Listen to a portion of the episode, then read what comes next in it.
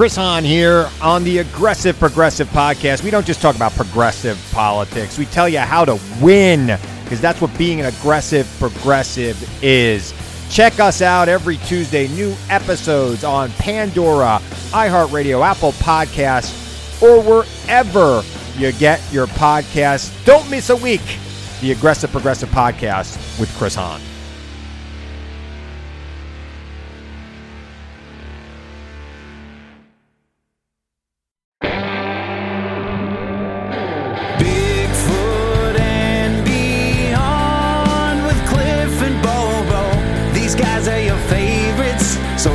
Subscribe,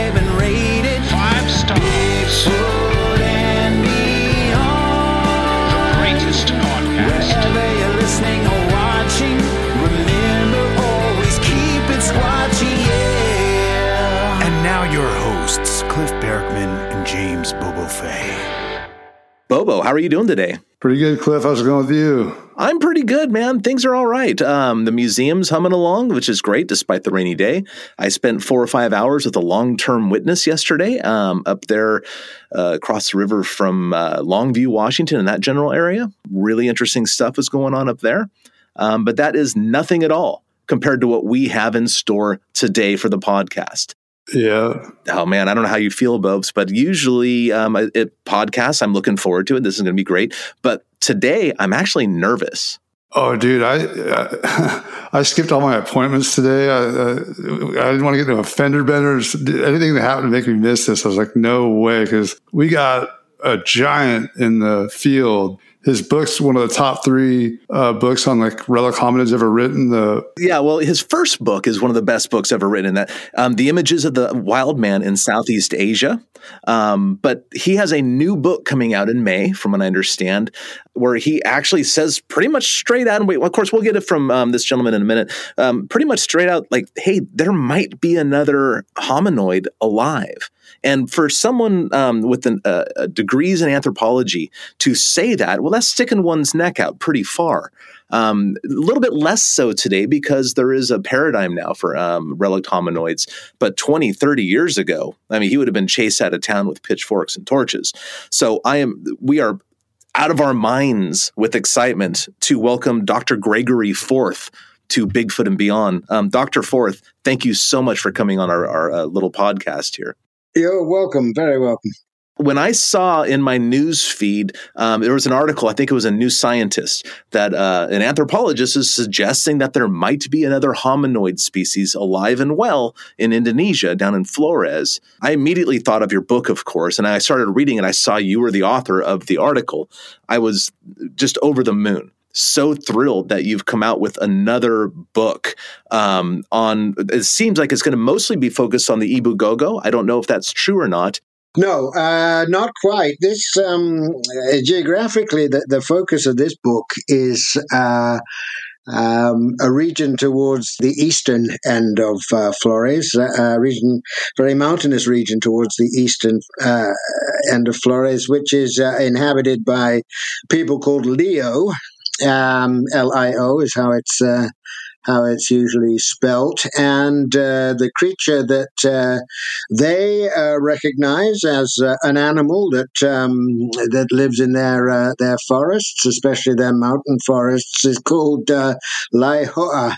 Uh, now, I glossed that as um, as ape man. Um, I, I use the term ape man because uh, local people who, you know, some of whom claim to have seen these things, um, and, and many more who, who, who know something about them, uh, tend to describe them as having a, a monkey-like a monkey-like appearance, appearance, especially as regards the face. Um, well, there are no apes on on Flores, evolutionarily speaking. Of course, uh, apes preceded uh, uh, hominins.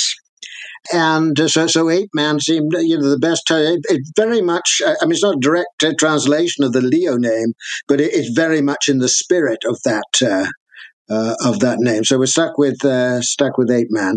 Uh, Ebu Gogo, of course, lived towards the western end of um, uh, of Flores, uh, and, and they are they are relevant as well. Although the, the, the main difference, I guess you could say, between uh, the Lio ape men, the, the and uh, the Ebu Gogo uh, of the Nage region, uh, further west, is that the Ebu Gogo are supposed to be extinct. I mean, all local people you talk to um, say that they were, um, you know, they ceased to be 200, maybe 300 uh, years ago, but but there's no point looking for one now.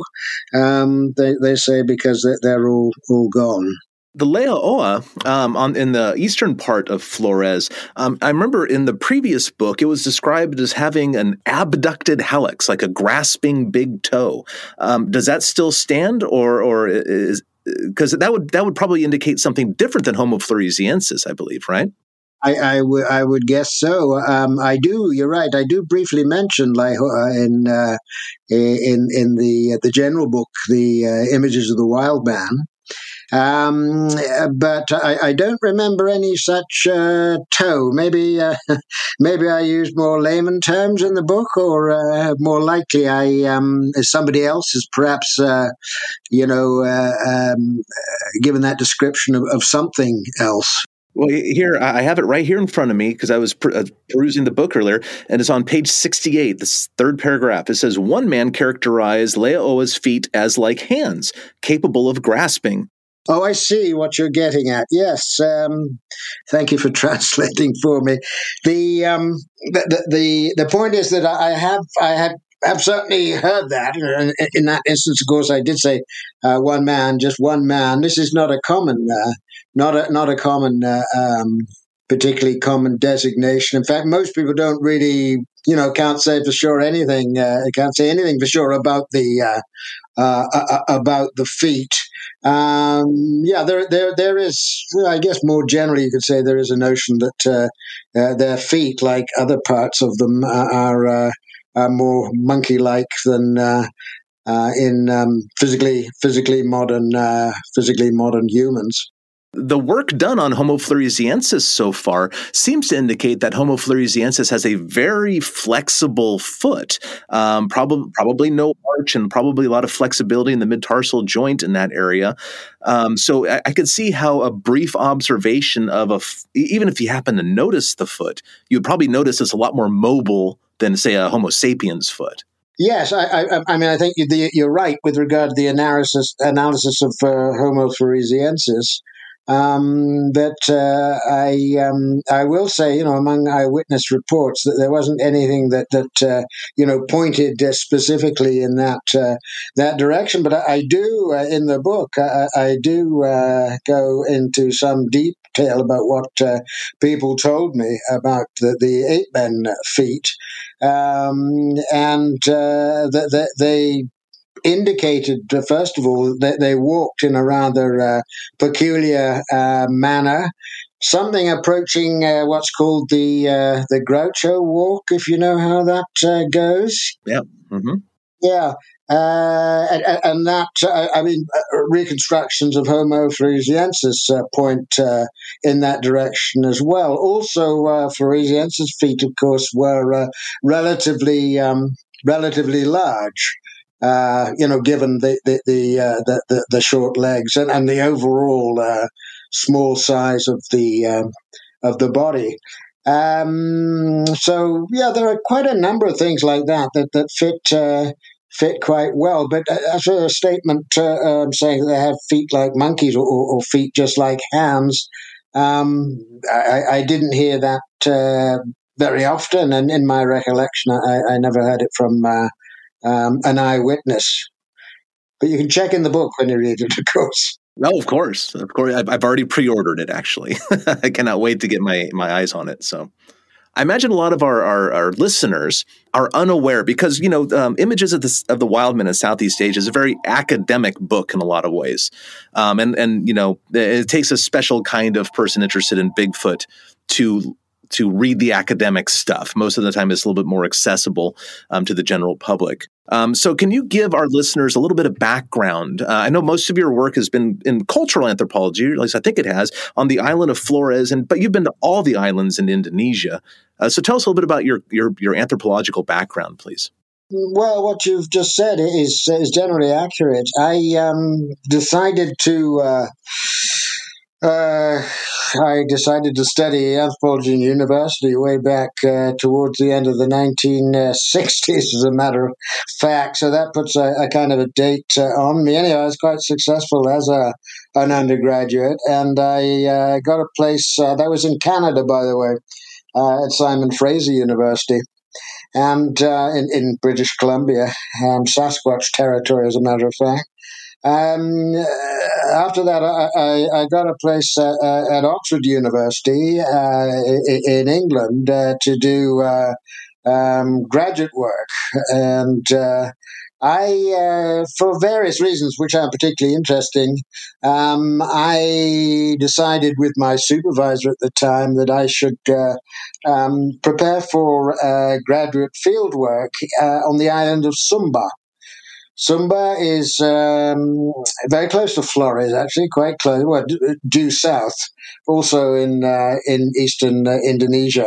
Um, while I was on Flores, as a matter of fact, I, I did hear uh, stories about uh, hairy hominoids, but, but these were quite uh, different from what I subsequently encountered on. Uh, um, on on Flores itself, and for one thing, the the Sumbanese characters were, were mostly the topic of uh, uh, of myths. But um, anyway, to move along, I, I um, yeah, so I, I, I, finished my doctorate, my PhD in uh, 1980, and, and I got a a position with the um, British Academy at because uh, I was still in England at the time. Uh, the British Academy with one of their institutes in, in uh, um, as it was in, in Southeast Asia. That was in, in Singapore, and one of the um, one of the uh, requirements uh, for me as deputy director of, of that institute was to uh, start a, a, a, new piece of field work. Well, I, I didn't, uh, so I didn't go back to Sumba, but I, I uh, didn't go very far away. I, for various reasons, I'd always been fascinated by Flores, uh, Flores Island, uh, and there was one definite region, uh, part of that island the one called Nage, which um, uh, you know, nobody had published anything uh, to speak of about this uh, area before. So I thought, right, you know, uh, this this will be uh, the place to go and fill in some gaps. Well, it was very. I arrived in, in, in in Nage country in 1984. That was my first, you know, full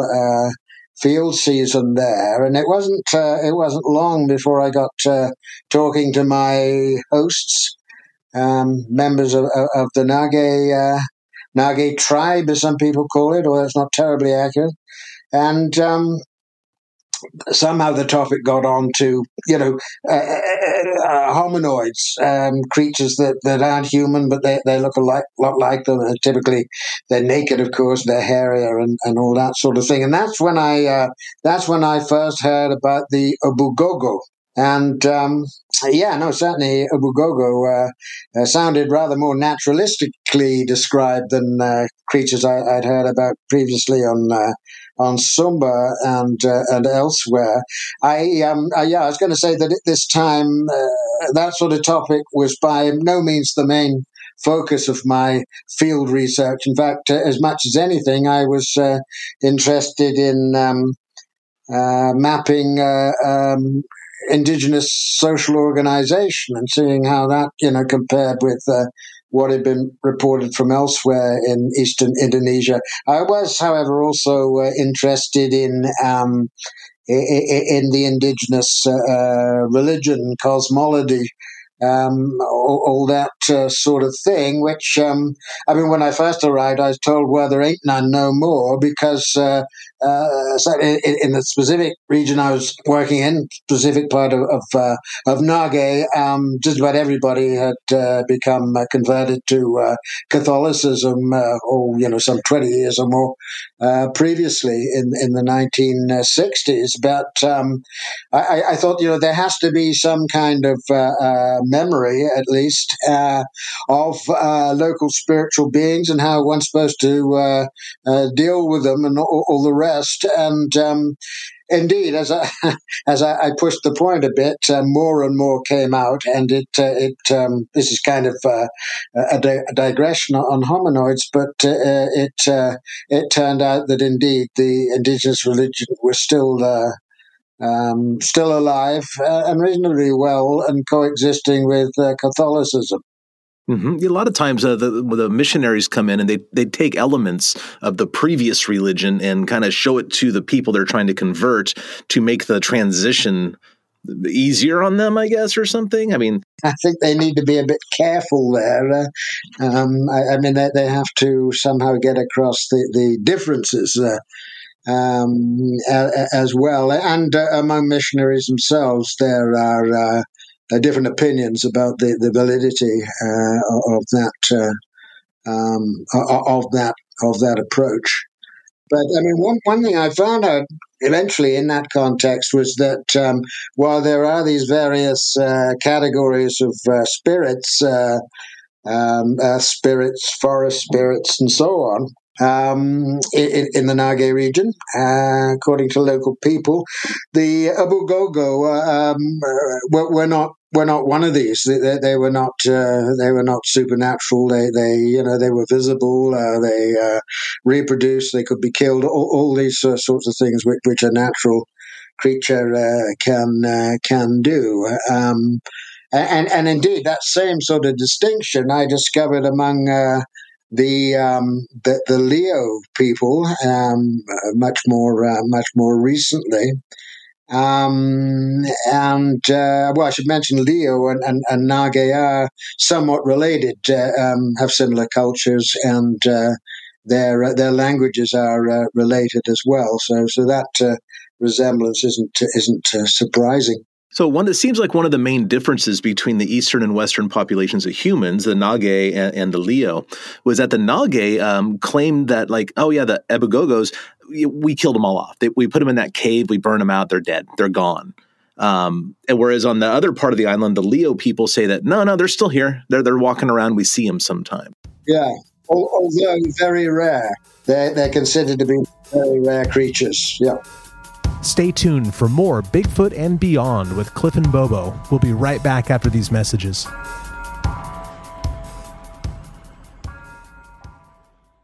Sonidos of our music. Sonidos of our voices. Sonidos of our stories. Listen to the sounds and voices of Latin music and culture with Pandora stations like RMX, La Vida en Pop, El Pulso, and Satélites and podcasts like Rubirosa and more. From music to stories, all that we are is in the sonidos of our culture. Listen now on Pandora. What's the most recent uh, eyewitness account that you deem credible? The, the most recent encounter, um, well, I have a report from 2017, uh, mainly from uh, a, a, woman, uh, well, a woman in her uh, 40s, I guess she is now, um, which um, was very detailed. This uh, she was supposed to have seen this uh, this being uh, in 2017. Um, and in fact, uh, uh, when I spoke to her, it was it was just weeks after uh, the incident took took place. Um, her husband at the time was um, at home or in, in a field hut, uh, a garden hut, uh, taking care of, of some business, while she was on the other side of a field near a forest, a forest stream, uh, from where this uh, this uh, hominoid uh, emerged in, in the late late afternoon. Um, the way she described it was, was uh, rather different from most other uh, most other uh, descriptions, uh, um, and for that reason and one or two others, I uh, I, I, didn't list it in the book as you know the best kind of uh, case, even though even though it was, as I said, the most the most recent. Um, this being was quite short, about 60 centimeters, if you can translate that.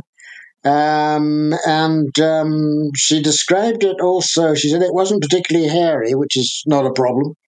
Um, but uh, uh, she she spoke of it uh, as having a, um, a, sort of white whitish uh, whitish area uh, on its uh, on its chest, um, which again is not uh, typical. These things are described as being dark skinned, much like uh, um, local uh, humans themselves.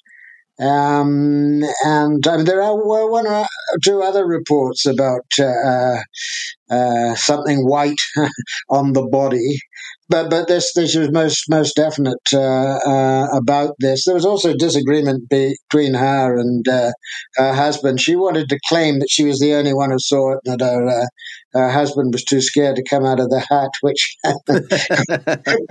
she was quite a bold woman. She was very outgoing, certainly by Lio standards, and. Um, she well he insisted that he had seen it from the hut although not nearly as closely as and as well as uh, uh, as, as as she'd seen it. Um, uh, in in the end, she relented and and, uh, and said, "Oh yes, well he did uh, he did see it too, but I saw it better and I saw it first and." Uh, uh, and so on, but, but then in the following year, 2018, they, they um, this couple they claimed they'd seen it again, which which started to make me wonder a bit. But I, I, didn't definitely, definitely couldn't didn't definitely discount it. Um, so that's uh, that's the most recent, but as I said, not not the best example of uh, a sighting. When did that one uh, per- person find the the corpse when they claimed they found a dead one? Yeah, well, well there were two people who uh, observed said they observed uh, uh, corpses or, or, carcasses, if you prefer. It's a bit philosophical, of course, as to whether it's some kind of human or, or, or something else. Um, but um, yeah, I, I, both those reports uh, by, by two quite different individuals are, are in uh, my chapter seven, where, where I discuss at, at length uh, what I call three, you know, particularly remarkable um, or, or, compelling uh, uh, encounters. The um, one of them was from an elderly guy who um, I met back in 2011. That's when I first heard his story. Uh, and I was able to interview him again in 2014 and 20, 2015. Um, in 2015, I think he was getting a bit past it. And uh, indeed, I, I, according to my uh, news, he um, he died um, not long after that, probably in, in 2016. Um, but he, um, he, he all, all, the stories in that chapter, by the way, um, chapter seven, uh, include uh, more than one simultaneous eyewitness, which was uh, another mark in their uh, another mark in their favor. Uh, anybody, anyway, the old man, uh, who I, I, give him the name Volo, um, he had been working on um, road and bridge construction. Um, he wasn't a Lio, by the way. He was from a, a neighboring a neighboring area called uh, Ende. Um, but anyway, being a member of a work crew, uh, they were traveling through, well, they're traveling on a stretch of road, which is probably the highest point on the main highway that, that goes from one end of Flores Island to uh, the other. Um, in rather cloudy conditions, this was during the rainy season, they're going through. Uh, through jungle, uh, they um, something ran in front of the truck, now, um, Volo himself was in the back of the truck standing up, so he's looking over the cab. He reckons he got a better uh, sight of this uh, uh, of this creature than uh, than uh, did anybody else. Uh, anyway, the, the, the, driver himself uh, couldn't stop in time. The road, by the way, in, in well throughout Flores, the roads are you, you you'll you'll never find much more than you know maybe half a kilometer straight road going through that part of Lio territory. So very windy. Turning a corner, this thing came down from a bank on the left and and the truck uh, the truck went uh, went went into it. So um, I, um, I, I, I was able to uh, learn uh, not just about Volo and his experience, but about uh, um, the other people involved. Uh, unfortunately, the driver and, and, and, other members of the crew had all passed on, so far as anybody knew. Um, by this time, and Volo couldn't. Uh, he knew the driver and he knew the driver's name and all the rest of it, but uh, these other uh, workmates, he, he had uh, you know very little uh, memory of those. I tried to trace people down, but I was uh, I was unsuccessful. So we're kind of stuck with with Volo, Volo but um, indeed he. Um, you know, he, he, he, spoke about the incident as it involved uh, uh, other people as well, and it was uh, it was quite uh, credible. They um, the driver's first inclination was that, that he should bury the creature. Now, um, to understand this, you we'd have to talk quite a bit about uh, local culture and their, their views of humans versus animals and all the rest of it. Uh, so, so I won't go there. So that's all in the book. But anyway, um, he, he, couldn't bury it because, uh, well, mainly because they were due to arrive in, um, they're up in the mountains at this time, they're due to arrive uh, before nightfall in the coastal town of Ende. So um, they decided, the driver decided to uh, continue on uh, and uh, on the following day, when he was due to come back that way to to uh, take care of the uh, the body, then uh, in the meantime he, he wrapped it in an old uh, an old shirt. Now, all this took place, as I think I said, in the early 1970s. So we're we're, we're going back a ways now. Um, you know, like about we're talking about 50 50 years. But uh, I mean, the, the story was uh, compelling in, in various respects. For one thing, uh, the main eyewitness, uh, my main eyewitness, Volo, uh, was, as I said, from the, the Ende region, and uh, he'd never heard of a Laihoa before. He, he wasn't familiar with the, the creature. Um, and but but the driver, who was a Lio man, said straight away, "This, this is a Laihoa."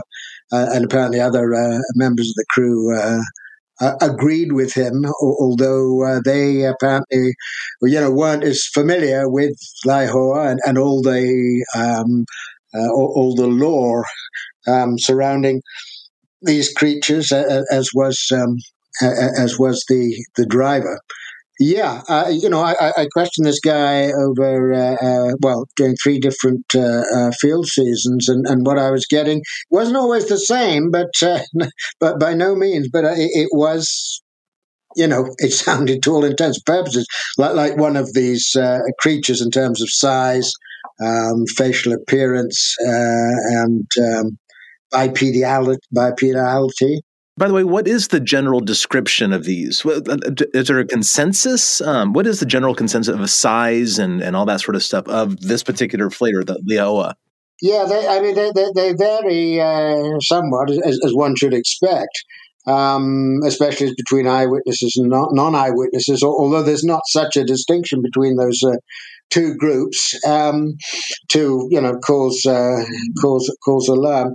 They are, um, well, I might briefly say they look very much like Homo floresiensis. And um, there, is, a, in chapter 10, I, I, uh, I, I cite uh, Mike Morwood, um, uh, an Australian member of the uh, discovery team of uh, Homo floresiensis, who, uh, who said of the Ebu Gogo, as a matter of fact, uh, which he'd read about in in, uh, in a book of mine, and um, he said. Uh, uh talking about the Ebu Gogo, he said these fit Floresiensis to a T.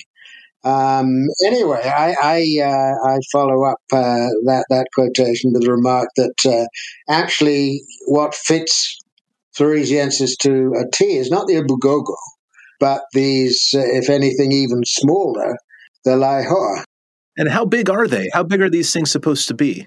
You know, most estimates go from. Uh, uh I mean, the the the tallest would be, and I have a qualification on that in a, a moment.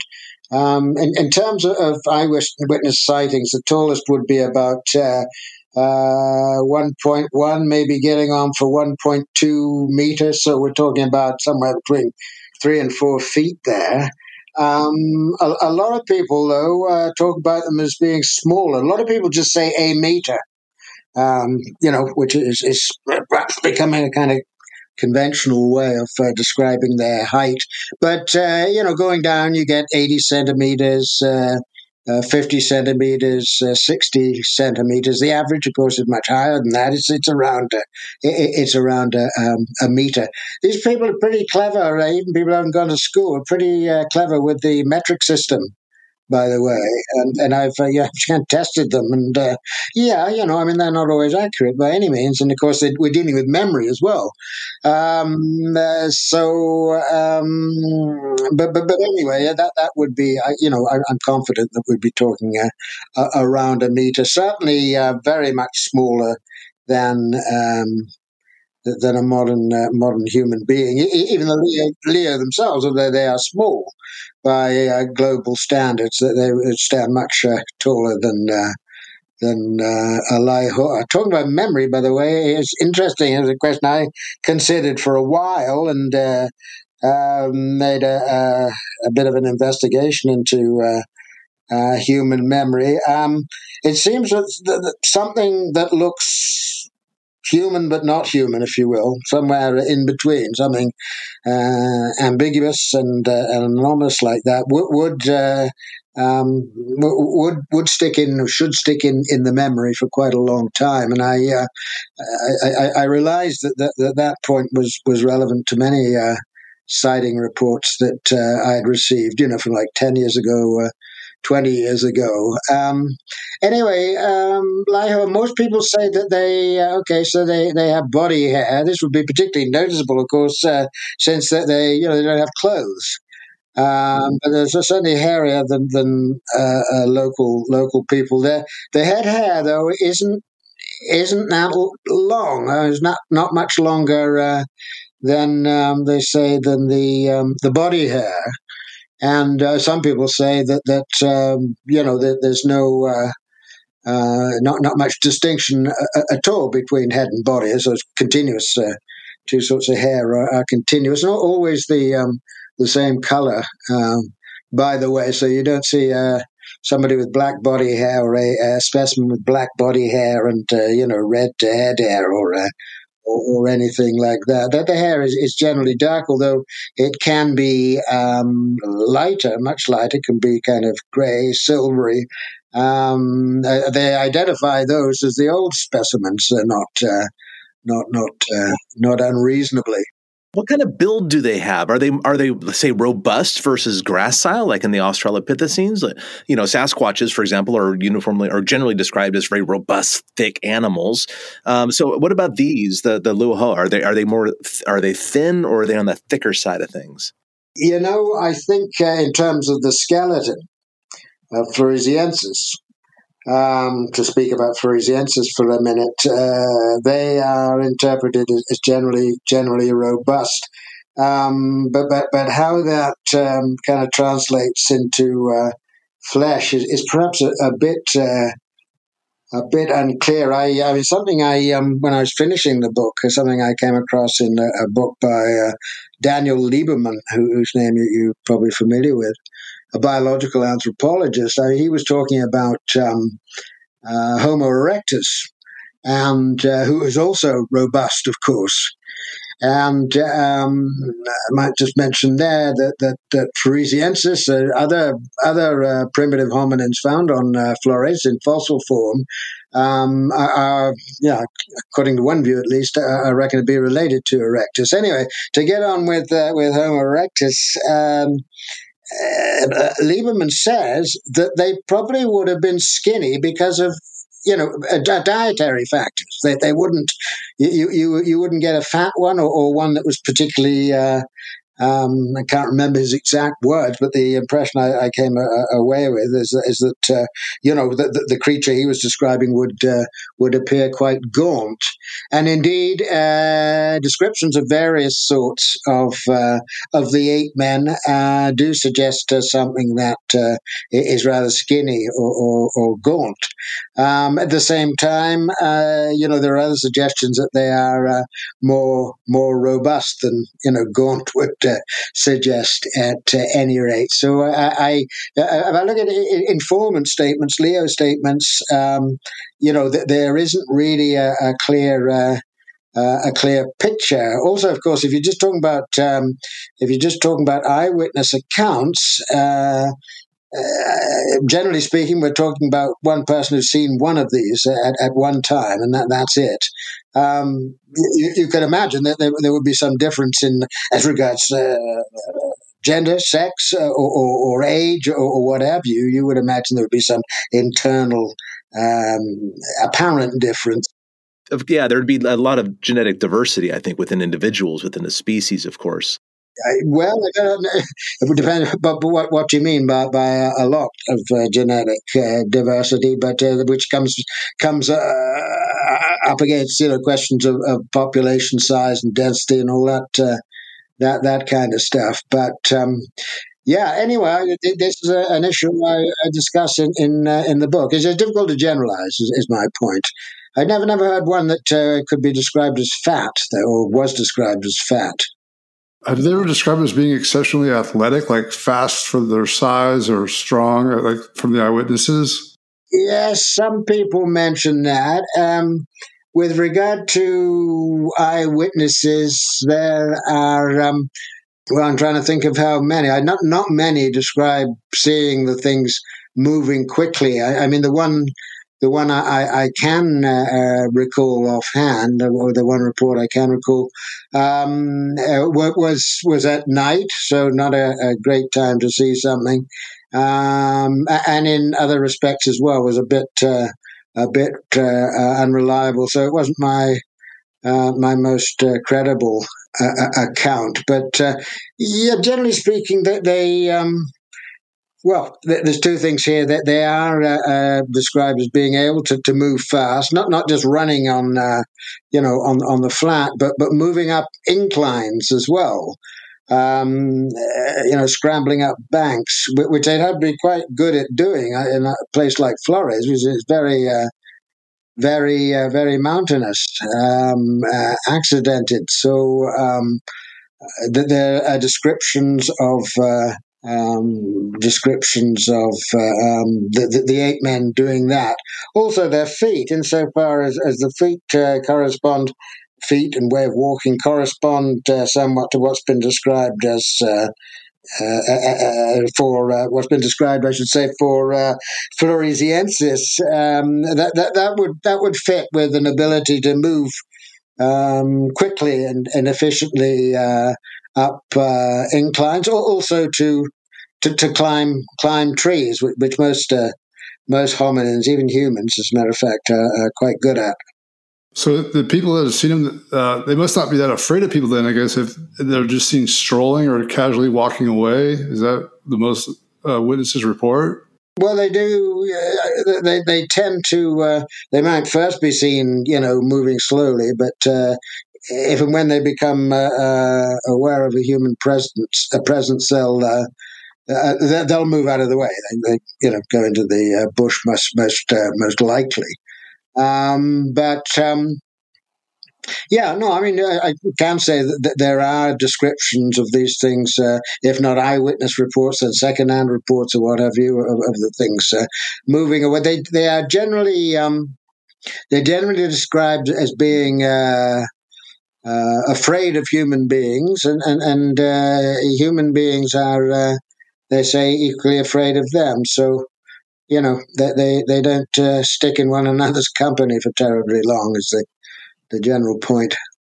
Have you have they been observed carrying things that might be uh, um, interpreted as tools?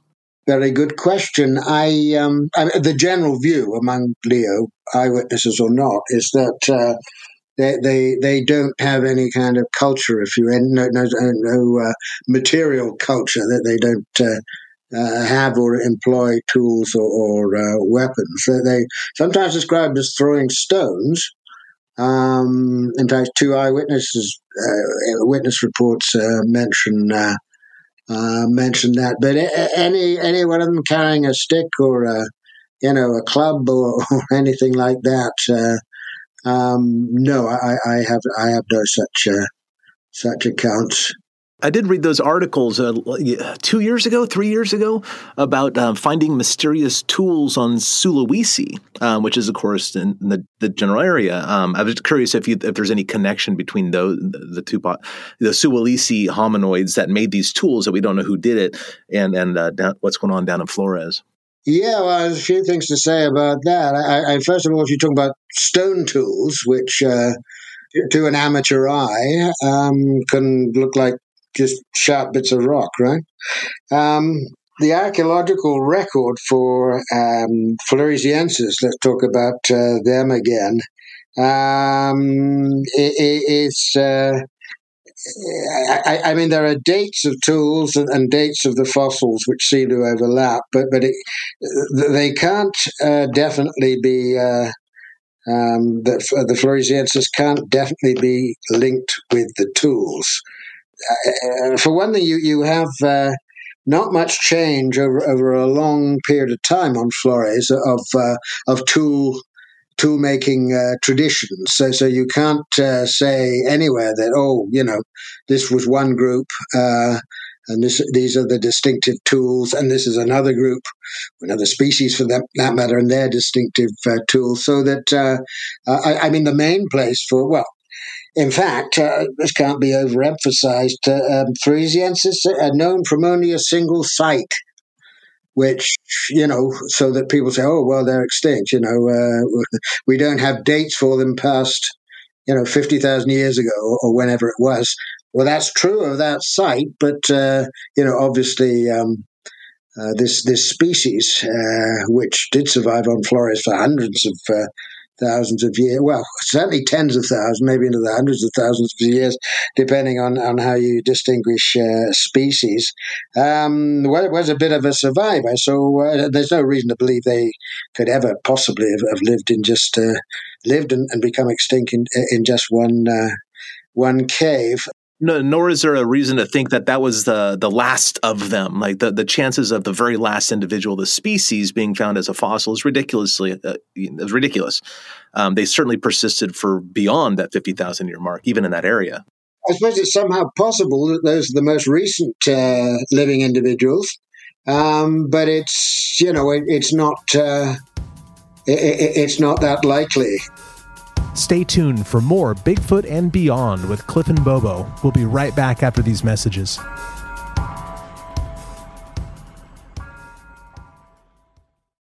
Because there's a there's a tradition of um, hairy hominoids on Sulawesi as well. I yes, you are uh, you are right in various parts of uh, um, Sulawesi, but uh, I should also say that there, there is uh, has been a, a theory, an interpretation that um, Floresiensis got to Flores from from Sulawesi rather than coming uh, from the west to Flores uh, fr- from uh, neighboring islands like uh, like, like uh, Sumbawa. Um, so, so there's there's a, a kind of a kind of connection there as well.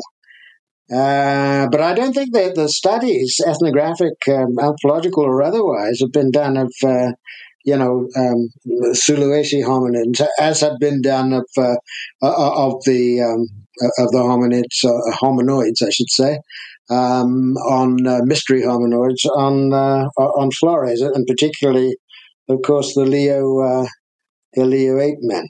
Well, I think a lot of the focus on Flores has been, of course, because of Homo floresiensis, um, which would bring about my next question. Um, do you think uh, that more work uh, either is being done, or I mean, maybe it's not an opinion of, obviously, is more work being done on this sort of ethnographic study um, in light of the Homo luzonensis discovery in the Philippines? Yeah, I, I difficult to, to, to, answer that one. I, I, will say, kind of going back a bit, I will say that um, uh, with regard to uh, mystery hominoids like like uh, um, the ape man and Ebu Gogo on on um, on Flores, that that I I was convinced. I guess you could say, I didn't have any great stake in it. I mean, my my natural or social inclination uh, as a cultural anthropologist uh, was to explain things like Ebu Gogo as, as, as imaginary.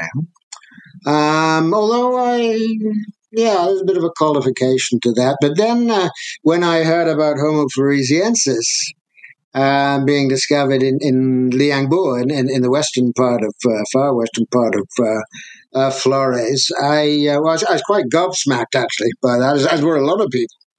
And, and I, I started to think, well, now, hang on, just a minute. You know, what exactly did these things uh, look like, supposedly, and, and and so on. And that's when I started to entertain seriously that the possibility that um, uh, you know these local local stories, local legends, in some cases. Uh, reflected uh, human experience of, of a living uh, a living animal, a living species, uh, and that this living species was a, a hominin like um, Homo floresiensis and, and the Australopithecines, and uh, uh, and so on. But um, talking about uh, sort of um, um, taking up uh, research, continuing research where um, um, there are um, ethnographically well attested cases of uh, of human-like uh, beings, uh, you know, inhabiting local areas. I think that was your question, wasn't it? More or less. I mean, I, think a broader, maybe I, I, was talking about specifically Luzonensis, but I don't think there's a need to be specific. I think in general, um, what maybe maybe a better, more broad question would be what, uh, what being a cultural anthropologist, what role do you think um, um, folklore and mythology and local stories and whatnot have um, in in reflecting the the the native fauna of an area, and, and specifically, um, what does that have to do, or how does that pertain to um, relict hominoids, you know, mystery hominoids? Good question. Quite a lot uh, to it. I, I will say, um, uh, first of all, that um, ethnographic reports, uh, ethnographic interpretations such as, as mine, uh, tend uh, not to be followed up by um, biological scientists or paleoanthropologists or, or uh, well, let's just leave it uh, with biological uh, sciences because we're talking about the possibility of some some organism still being alive. Um, uh, yeah, and indeed, despite the uh, individual uh, inclinations of, of, academic scientists uh, and researchers, um, th- th- there there would be institutional problems standing in the way of uh, somebody uh, saying, "Look, you know, there's this guy Forth who has uh, uh written this incredible book um, about uh, uh, local people's." Uh, views, detailed descriptions of, um, you know, th- th- this animal. They call it an animal, um, which corresponds very closely to Homo floresiensis, which, you know, also uh, at one time at least uh, inhabited the same uh, the same island. It, it, simply it simply wouldn't fly. Although uh, nothing like that has happened uh, has happened so far. Um, you know, some biological scientists, some of my acquaintances anyway, are very open minded, but but but some are not. Uh, and and there is a, uh, has been for a long time an inbuilt tendency to say, oh, one of these things are uh, just folklore, whatever that means, uh, or, or, they're you know they're, they're mythical. Um, in other words, they're entirely imaginary, and people are uh, not necessarily lying to you, but uh, they um, you, you, know they're talking about something which is more like a, a forest spirit than uh, than an animal. But uh, talking about um, you know culture more generally, um, yeah, I mean a concern of mine uh, uh for a long time on Flores, not just among Lio, but well more among uh, Nage and, and, other people actually, is to uh, is to investigate what they know about local animals of of of all sorts, and um, I, I well, I, their knowledge is is impressive, and, and I find that most of it uh, most of it is uh, it comprises um, naturalistic descriptions uh, of empirical features and, and, and, behaviors of, of species which are you know otherwise uh, recognized or recognized by academic zoologists uh, as inhabiting uh, in, inhabiting the uh, island. Of course their, their knowledge is is broader um, than the the empirical facts, um, and they, they know uh, um, a lot, of course, about the, the practical uses of uh, of local animals and animal products. Um, they um, they they have a symbolism of uh, of animals, you know, whereby animals that are uh, otherwise represented. Uh, um, you know, like long-tailed macaques, and, and which are indeed long-tailed macaques, um, will also uh, figure in um, uh, beliefs which, which don't uh, don't don't stand the test of uh, uh, of of uh, academic zoology, certainly. Um, now, um, for example, in Lio, there are two creatures um, that people say they've seen, seen very rarely, um, and which gave him a hell of a fright in in both uh, in both instances. One is um, a kind of freshwater turtle. And I, I, I, use this case in the book as a comparison, a freshwater turtle, which uh, hasn't been uh, documented by, by scientists as, as residing on uh, uh, on Flores. Um, but uh, um, hydrological surveys, for example, indicate there's no good reason why it shouldn't be there because it's on other islands around and about, right? So this is a cryptid of sorts, uh, but but uh, you know not not uh, it's not in the same league as, as the uh, Loch Ness Loch Ness monster. Anyway, from Lio and from other regions as well, further to the east, um, I, have I've found people who, who have seen these, and and I, at particular times again they they're probably probably extinct by now because you know they they uh, they don't seem to be seen uh, very much any longer. Um, but there's good evidence for them, you know, being on the island. Local people recognize it at the same time um, because of their, their rarity. Um, uh, I'm speaking about the turtles now, there's freshwater turtles. Because of their rarity and because only certain people have seen them, they're, they're they're they're reckoned to be they are represented as being more supernatural than uh, natural, uh, and for that reason they are fearful because they are, are, believed by people in the know to be linked with uh, forest spirits, which are invisible beings that can uh, can do um, do people uh, can do people harm. Um, before I forget, the other um, the other creature locally reported by just a few people um, is even more spectacular. This is something called the coconut crab. Um, Birgus latro is, is the uh, the Latin name, uh, and these are actually the world's largest um, uh, land crustacean. So, like pincher to pincher, we're talking about a width of, of uh, about, a meter, which is far bigger than any, um, you know, any, any crabs, uh, um, uh, terrestrial or uh, aquatic that uh, the Lio are familiar with. And they, they see this as a supernatural manifestation whenever somebody comes across one, and which can be dangerous they seem like it though because their claw. I've, I've messed around with those things. Their claws, they're the most powerful claws in, in the world. I mean, they're so they can crack coconuts open, raw coconuts. Uh, there's been some controversy over that, but yeah, they are pretty. they're pretty big, and, and those claws are uh, are pretty uh, pretty effective. I should uh, I should say they. Um, again, there are um, they are known uh, academically, they are known from uh, other parts of Indonesia. And in terms of existing uh, currents uh, and the way they reproduce and so on, there's no reason why they shouldn't occasionally, not every year, but uh,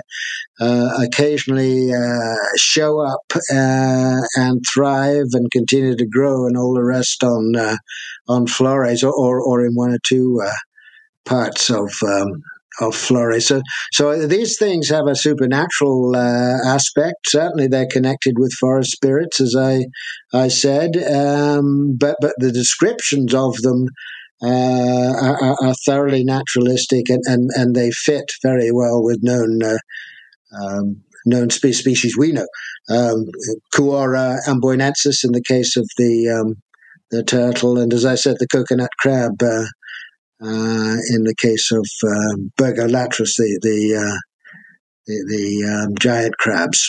Is there any reason to think that um, uh, the Homo floresiensis and Homo luzonensis from the islands to the north. Um, I, I, know that they're different species. There's some different. There's some differentiation between them. I don't know what I don't know what it is because so far I haven't read anything. I haven't read very much, at least, about Homo luzonensis. I haven't found a study or anything to really get into.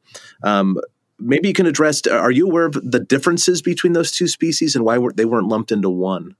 Good question. I mean, often uh, taxonomic categories, taxonomic labels are, are, provisional. You know, these things well. In fact, they do change um, very uh, quite regularly.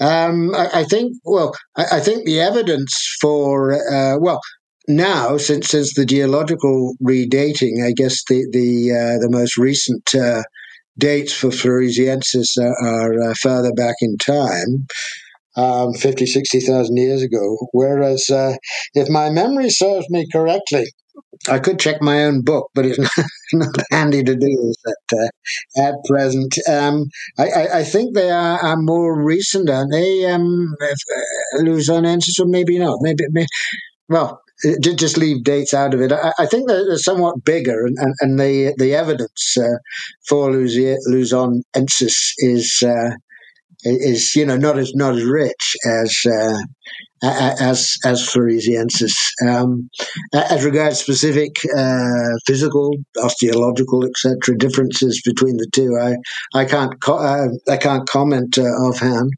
Um, but there's also, of course, the Red Deer Cave people in, in China, which is uh, both Luzonensis and uh, um, the Red Deer cave hominins. They they they um, were unearthed after after Floresiensis, and they but they they they added also, of course, to the same trend, uh, what seemed to be becoming a trend in in uh, paleontological thought, uh, and that was that the um, you know the, the the, the human or hominin family tree is is far bushier than than uh, was previously supposed. I mean, when I was an undergraduate decades ago, the view uh, basically was that you had these things called Australopithecines. They, um, you know, they they, they uh, evolved in, into Homo by way of uh, Homo habilis, which may be a, an Australopithecine itself. But uh, yeah, and anyway, eventually you got uh, uh, Homo um, Homo erectus,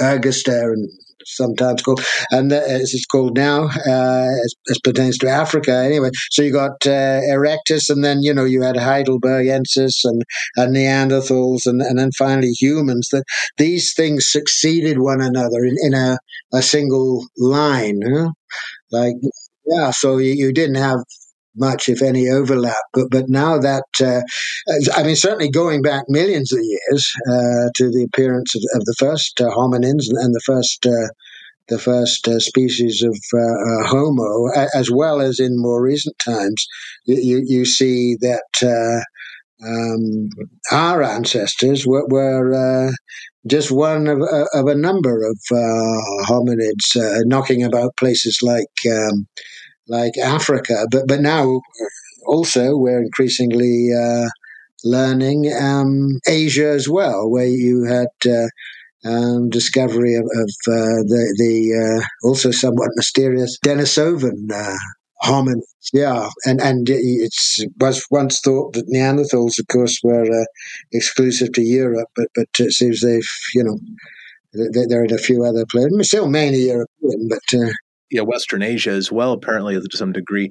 Now, w- with the proliferation, uh, I guess that maybe that's not the right word. With the uh, increasing number of members into the genus Homo, and also Australopithecines, uh, uh, the hominins in general, um, and and with so many of them persisting into uh, almost modern times, really, um, and and and I would I would strongly argue into modern times. Um, also, uh, whether it's we're talking Ebu Gogos or Sasquatches or any number of things.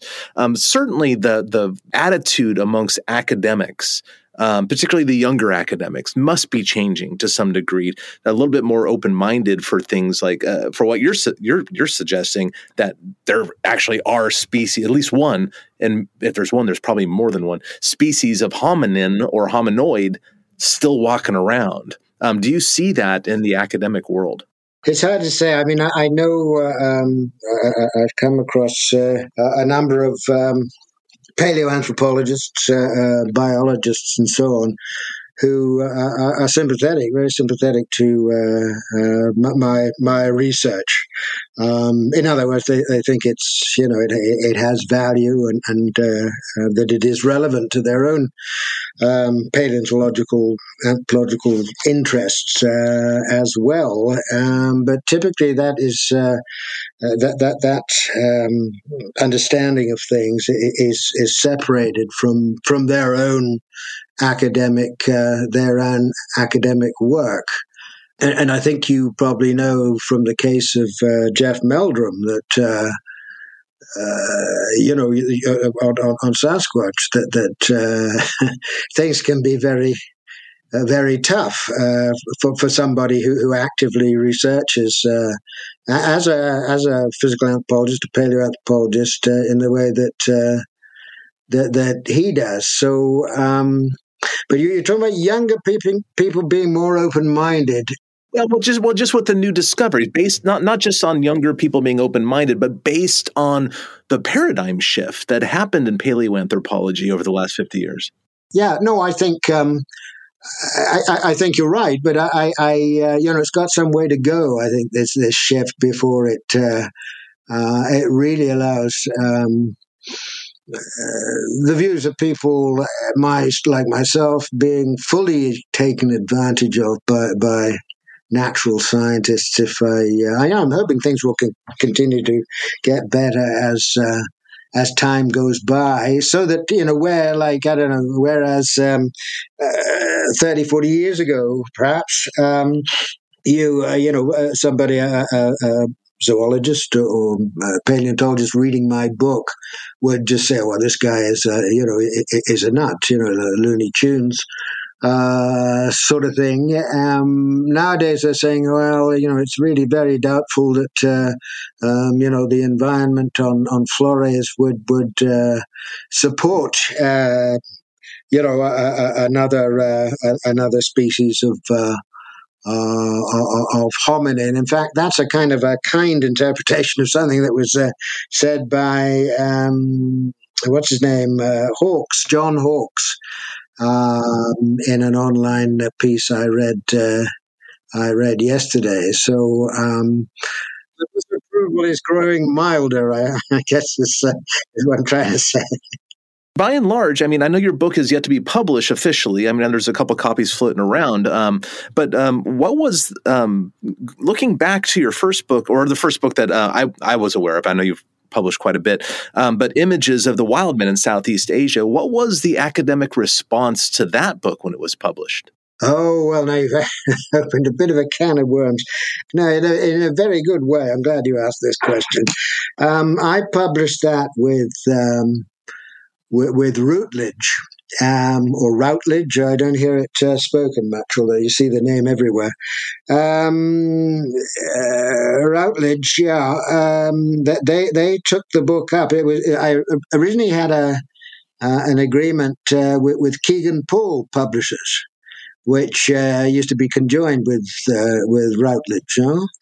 Um, but unfortunately, the, they by that point had become a, a rather small operation in, in London, and uh, the, um, the, the head man, I uh, can't remember his name now, very nice man though. Um, he, he died very suddenly, uh, and it was Routledge that, that took over, uh, had the option of taking over titles in uh, that that um, uh, Kegan Paul had commissioned.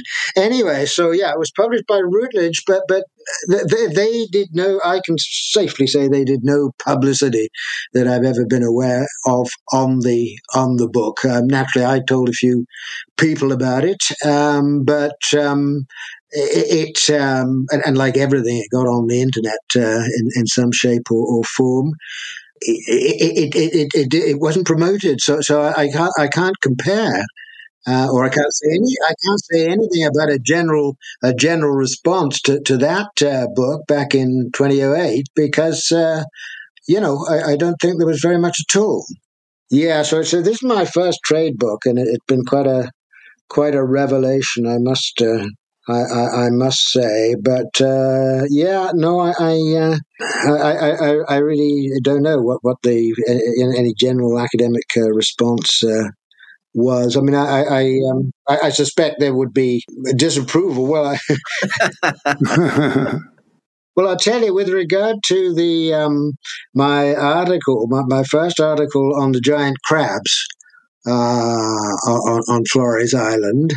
Uh, which was you know based on uh, well, it was based on zoological literature, but also uh, but mainly on on uh, my own uh, um, ethnographic work.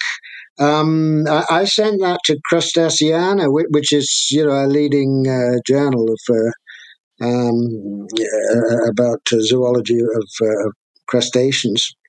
carcinology, I guess it's called, um, and and they um, they sent it out for review. They didn't. Uh, they didn't just send it back and say, "Well, we don't uh, publish this sort of nonsense."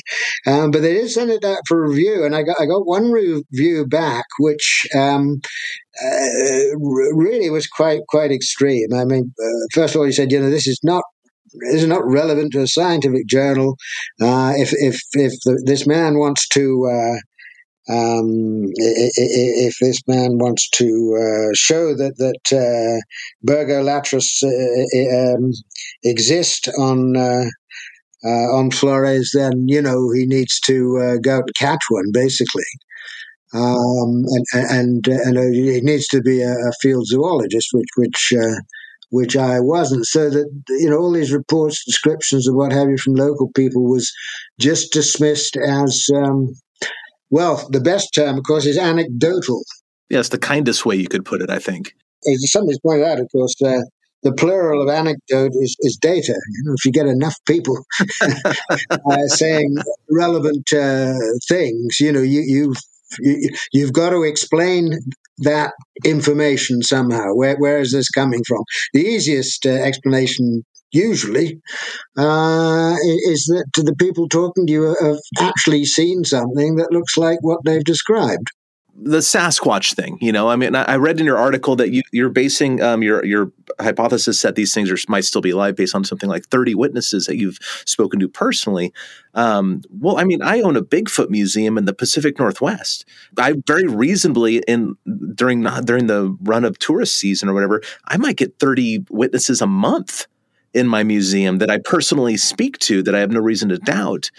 Um, it's so interesting that, uh, um, in, in some ways, about the, you know, like you said, the the I, I love the plural of anecdote is is data you know and and the easiest way to explain it is that there's a biological animal but the laziest way to explain it is that oh these people are just all wrong yeah, they're they're they're um, you know uh, mentally mentally deranged, or, or, you know they saw a bear or uh, what have you.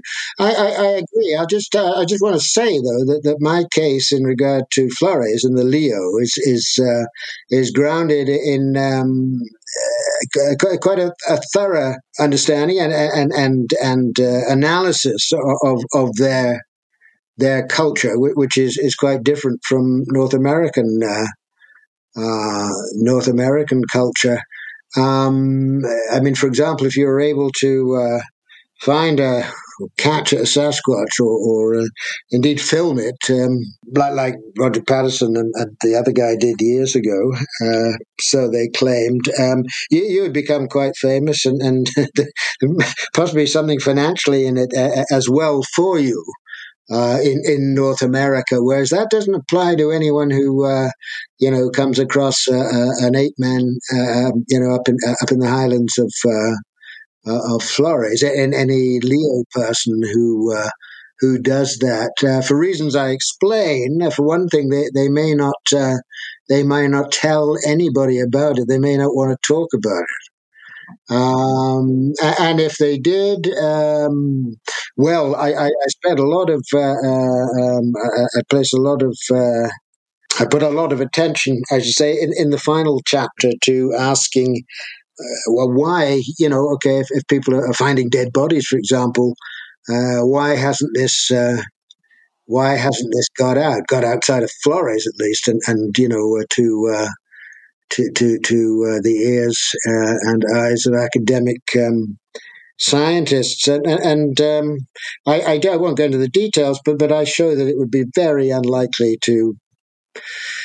To, to, to leave the island, or, or really to, to be accepted as a credible report by uh, very many other people than the, the, the, person who, who came across the uh, across the thing. I, one of the um, uh, one of the cases uh, uh, of somebody who did find uh, um, a body. Uh, that was about, uh, I guess, 11 years ago. Um, now, um, he got rid of it straight away. Um, now, why did he do that? Uh, I do actually give some explanation for that. No, he, he, this was a thing that, that you know shouldn't it was found he found it on on his land it shouldn't be on his land or, or you know uh, anywhere near to, to humans. Uh, such a, a, thing needs to be. He wouldn't even bury it because there is a notion that uh, uh, Laihoa will uh, um, uh, disinter um, their, their, their, relatives that have been buried by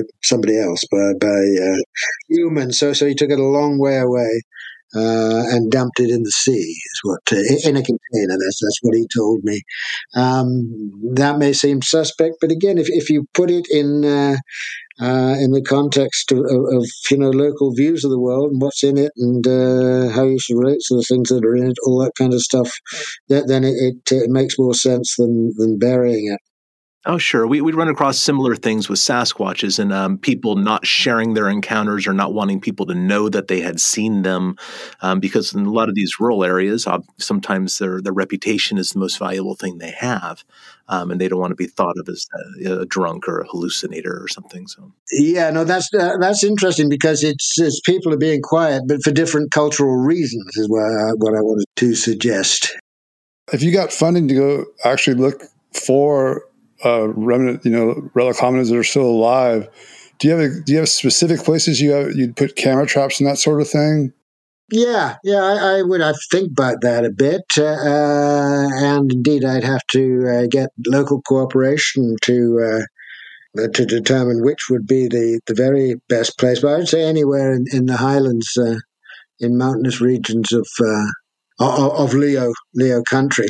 You'd have to you'd have to have academics involved. I mean, qualified academics like uh, field biologists and maybe primatologists. I suggest somebody yesterday actually that, uh, um, in terms of cooperation, that if you could find a, a female primatologist, a kind of uh, Jane Goodall figure, might be the the best bet for, for doing this uh, this kind of research which uh, which brings about the idea of just discovery in general. Usually, uh, obviously, a holotype is needed, a dead one to describe in a journal, etc.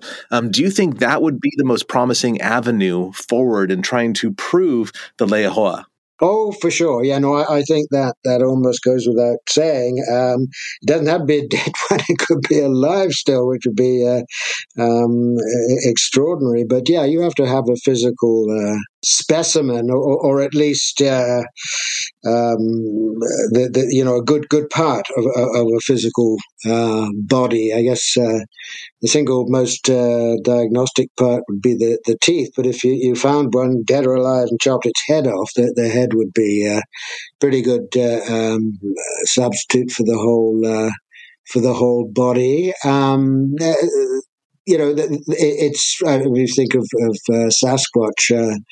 Um, the, the hair has been discovered, which hasn't been uh, linked with any, you know, other kind of uh, um, existing uh, existing creature. Quite a lot of uh, hair samples, I think, have been found, you know, not to be um, primate or, or uh, Bigfoot or uh, what have you. But my understanding is that there's somewhere. Um, uh, you know, uh, it, it, it's it, it's ambiguous as to what what what what this where where this hair hair came from. Um, so, uh, and of course, I mean, the problem is we don't actually have a sample of Sasquatch hair to uh, uh, to compare with, um, you know, things uh, later found uh, pretty pretty obviously. Um, so I, I, mean, there are. I, will tell you, I was asked yesterday whether you know people found bones of the ape man, and I uh, I must have been having a bad day because I, I think I, I, said basically no. But but there are. Um, maybe taking the question too literally, but uh, I mean there are uh, bones and teeth and so on which uh, people claim to possess as relics of uh, of, of ape man. Um, th- these have uh, uh, magical powers, you know, according to local theory of, of magic. Uh, so these would be like the the holy relics, like the the Yeti hand and the Yeti scalp held in the Pangboche Monastery. Yeah, so they wouldn't they wouldn't be lent to outsiders for some sort of analysis to prove the species. Right. This this would be uh, difficult. I mean, I wasn't even allowed to see some. Um, I was allowed to photograph a couple of things which clearly weren't um, primate. Uh, most of what I saw, you know, looked like it had come from well, was a skull that looked like a puppy dog's, and and on and on. Um, but there are a few bits and pieces of bone which could could be anything for me um, uh, in in the setting. Uh, um, you know, I, I, couldn't, I certainly couldn't identify them, but uh, you know, so that's perhaps another end, um, another uh, uh, avenue. But um, no, it, would be a tough job to get you know much cooperation on this. And uh, you know, by the same token, you, have got um, a bit of fakery going on. Uh, not always, but uh, you know, in some instances. Uh, it's like in any in any scientific endeavor, you know, you're not going to uh, hit the bullseye every time. You're, you're going to make a few mistakes and uh, you know follow false leads and and all the rest of it. So that's to be uh, that's to be expected. You're, are, are you getting a lot of positive press on your uh, your upcoming book here? Pretty positive, yeah. I know. I mean, I, have had, as in, uh, I think the article you you mentioned, um, there has been uh, criticism from um, uh, named or unnamed uh, um, anthropologists, paleoanthropologists, um, like like I, I, think mentioned uh, John Hawks, but uh, um, that that's fine. I'm I'm not. Uh, in fact, I could counter what he said if I'd been given the chance. But um, I, that that that's that's great. You know, um, I, am not not. I'm not worried by, by criticism coming from you know one direction or the uh, or the other. Much too old to worry about those kinds of things. well, I'll tell you, the, the, the, knowing that this book is coming down, it's like hearing a voice crying in the wilderness because uh, there's there's so little good academic work coming out, and you know there is the work by Dr. Meldrum or Dr. Bindernagel or a variety of other people, but but to have a, a new book on an on a what what's going to end up being um, a largely unheard of before now relic hominoid you know the Laihoa. It, it, I mean, that's not doesn't it, that's not a household name by any by any means. Um, but but with the idea of these uh, these hominoid species persisting until until close to, if not the present day, we should expect uh, a smattering of these, frankly, from all over the world in in, in some regard. You know, whether it's here or um, uh, um, um, Gareth Patterson's work in South Africa or the Sasquatch thing in America or whatever. So. No, I, I um, just recently, actually, uh, you know, being uh, asked. Um, I, I, will thank you right away for, for your very informed questions. I, to know the difference between a hominin and a hominid is, uh, and a hominoid as well, is is uh, is pretty novel, uh, or at least it has been recently. But uh, I, we're um, nerds. Yeah, well, I, I question. Uh, sort of vague thoughts come to mind uh, these last uh, several days, couple of weeks since this, this thing broke, and I, I, and that is, uh, you know, well, maybe this idea of mystery hominoids, let's just use that term. Um, you know, a lot of people really have never heard of, of this stuff. They might have heard of Bigfoot, but have a very vague idea what it is, or or the Yeti. But that, that, that but as far as uh, as it would uh, as it would go. Um, so yeah, newness is uh, is often a, a good uh, um, a good thing to have on your side. Well, and so are a couple very well informed and respected PhDs. So thank you for sticking your neck out because whether you realize it or not, you're doing it for a large community of people. Uh, well, yeah, and and, and uh, I, um, just uh, my final point. I, am glad that the news is getting to those people because, like with the um, the Wild Man book, um, you know, very few people knew about it, and if they did, they just they'd come across it by accident somehow. Uh, I mean, there may be, for all I know, um, you know, tens of thousands of, of uh, um, Xerox, no, not Xerox, but uh, photocopied uh, copies uh, going around because the sales certainly haven't been particularly good. Uh, well, I, it is one of, uh, in my opinion, the best books written on the idea of relic hominoids and what that could possibly mean. This general survey, because you do go outside of Asia in your survey, you do talk about the Sasquatch to a small degree, and no, I, I go uh, all over the place, and certainly outside of uh, Flores in eastern Indonesia. So. Um, by far the, one of the best academic books written on the subject there is. In fact, I literally took this to Sumatra when I went there. And, and I hope it was useful. But um, yeah, yeah, no, I, I think um, I think you'll like the new one um, just as much, or, or indeed even even better. Fantastic! Cannot wait to get my hands on it. And for our listeners, the book comes out. Um, its uh, publication date is going to be May third um, which is just in a week from when we're recording this right now, pretty much. Yeah, it's called Between Ape and Human An Anthropologist on the Trail of a Hidden Hominoid by Dr. Gregory Forth. Um, I cannot recommend, uh, you, you need to read this book. I have not read it, uh, of course, but I have read his first book literally a half dozen or a dozen times. I, and this book is going to be more accessible about a different kind of hominoid. I cannot recommend this book enough, even though I haven't even read it yet, as ironic as that is. I think that's the inverse of saying you disagree with this book, even though you haven't read it. Uh, that's uh, what they say in the context of banned books. have you have you ever read it? No, of course not. I won't keep you, but um, uh, thanks uh, to both of you for your, your questions and your uh, your interest. Thank you. Yeah, thank you for your interest and your time. Yeah, take care. All right, Cliff. Well, man, that was awesome. We had him on, and he stayed about twice as long as he said he was gonna. Yeah, yeah. I, I, hope that you know. I hope he liked the questions. I hope we gave him enough to talk about it. I cannot wait to read this book, man. I'm so excited. Yeah, because that Wild Man book in Southeast Asia, that is that you can make a case for that being the best book written on that you know that topic. Yeah, yeah. Uh, the, the only criticism I've heard of that book is that it was too academic, and that's not a problem for me, man. I, I mean, I, I, think more science and more scientists needs to be applied to uh, these this idea of relict hominoids. Yeah, I mean, I, I, was able to read it all right. It's not that technical. It was, it was, I thought it was just super interesting.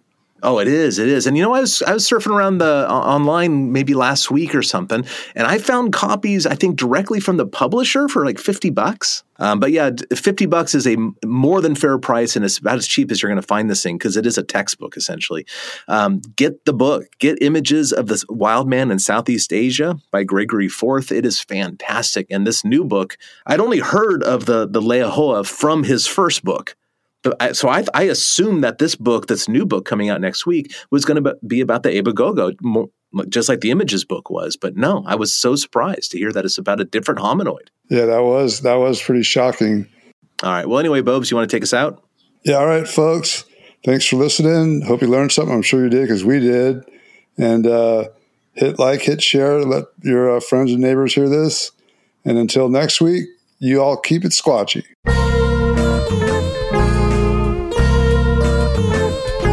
Thanks for listening to this week's episode of Bigfoot and Beyond. If you liked what you heard, please rate and review us on iTunes. Subscribe to Bigfoot and Beyond wherever you get your podcasts, and follow us on Facebook and Instagram at Bigfoot and Beyond Podcast.